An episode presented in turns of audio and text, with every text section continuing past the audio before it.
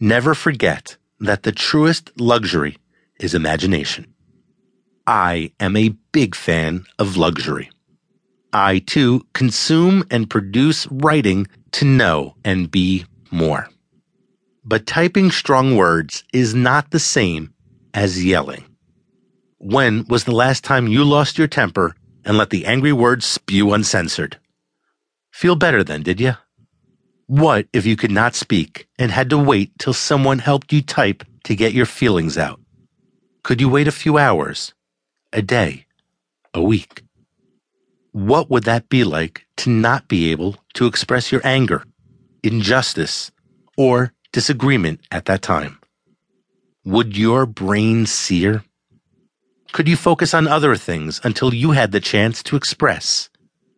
Could you broker a deal with the Sandman to hide the facts from your unconscious jury so rest could be had? I do all of that, but sometimes it's not enough. Ruminations that I manage to blockade always try a clever detour the boldest get through. Drunk with overimportance, these nefarious thoughts embed and overload my system. Once the threshold is reached, chaotic blackout conditions rule. I am blinded by a familiar but despised plume of charred fog that surrounds and permeates my entirety. Balance and sentience are gone. I become fear, rage, and utter confusion. Nothing can be done until the surge is purged and lights shine again. In the last three weeks, I attacked four people with biting, grabbing, hair pulling, and hitting. One of those assaults took place when I was riding shotgun with my smiling shrink SS, and my rage was so sustained I bit her arm through her sweater tasted blood, and yanked her hair from the back of her head to pull her into me so violently I knocked the car out of gear and it went dead on the interstate. Has my autism gotten worse? I hope not.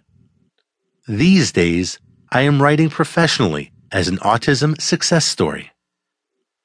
Are my meds failing? I only take a quarterly depot shot and a pinch of Lexapro. Come to think of it, I do feel kind of pregnant and a little depressed about that, but that may be more due to the endless breadsticks at the Olive Garden, where I think I have convinced my new personal attendant is where I am to lunch daily. The truth is, aggressive outbursts have always been a part of my autism.